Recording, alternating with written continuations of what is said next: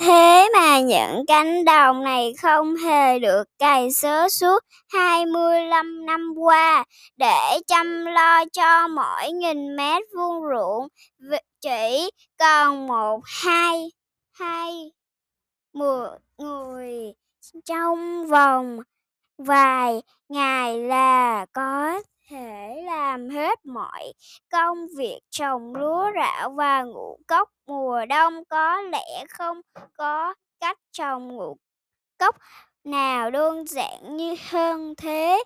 Phương pháp này hoàn toàn trái được với kỹ thuật canh tác hiện đại.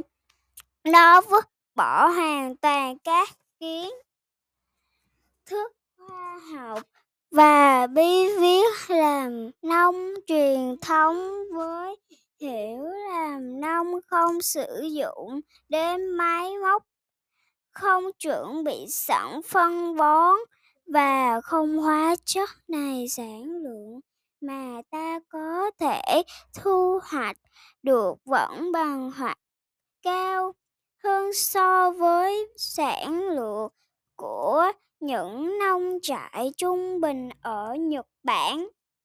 Bằng chứng đang rành rành trước mắt các bạn đấy thôi.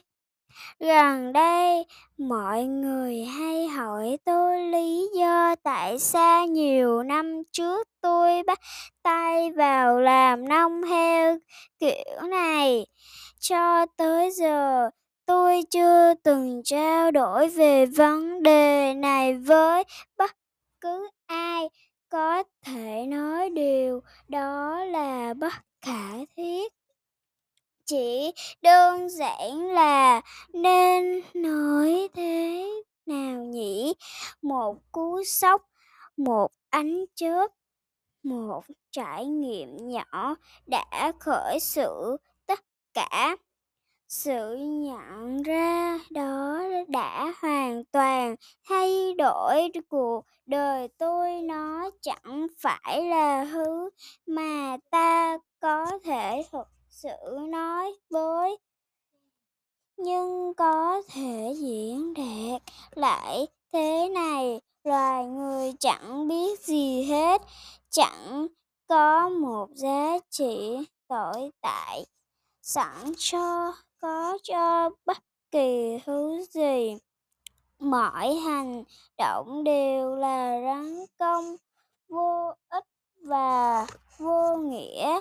Điều này nghe có thể phi lý nhưng nếu phải nói thành lời thì đó là cách duy nhất để mô tả nó.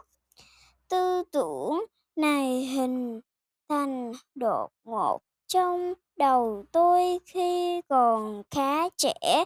Tôi đã không biết liệu sự háo triệt rằng mọi hiểu biết và chỗ lực của con người đều vô dụng là có đúng hay không.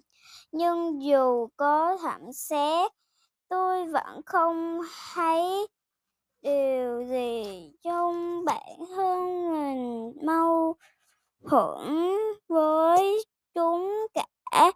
Chỉ có đích xác niềm tin này là con cháy hoài trong tôi. Người ta thường nghĩ rằng chẳng có gì tuyệt vời hơn trí tuệ con người rằng con người là những tạo vật mang giá trị đặc biệt và rằng những sáng tạo và hành tựu của họ như được phản ánh cho, trong văn hóa và lịch sử là những điều kỳ diệu cần chiêm ngưỡng dù sao niềm vui tinh phổ biến là như thế.